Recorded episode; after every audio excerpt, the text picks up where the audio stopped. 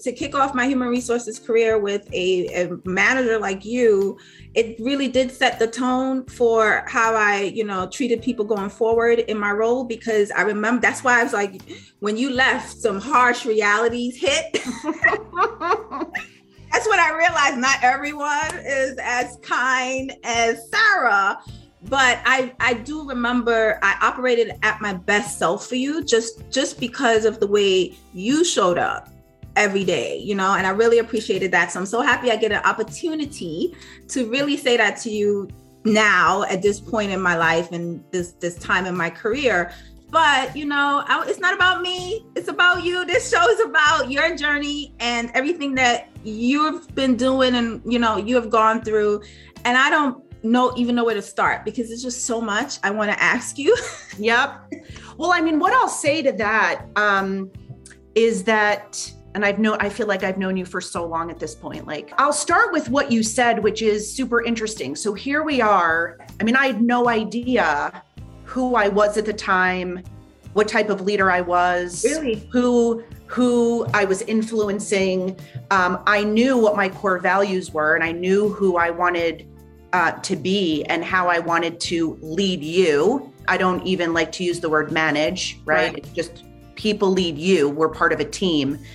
Um, and fast forward 20 years, I've been on a massive journey with my own learning and development mm. on really appreciating what you just said, which is so impactful because throughout my career, there have been different points in my career where I have had leaders say, Sarah, you're too kind, oh. or you lead with too much emotion, or you're too passionate, right? And so I've had to do a lot of journey, my own journey with coaching and with just through years of experience that you right. can't learn any other way from just doing it, yeah. right?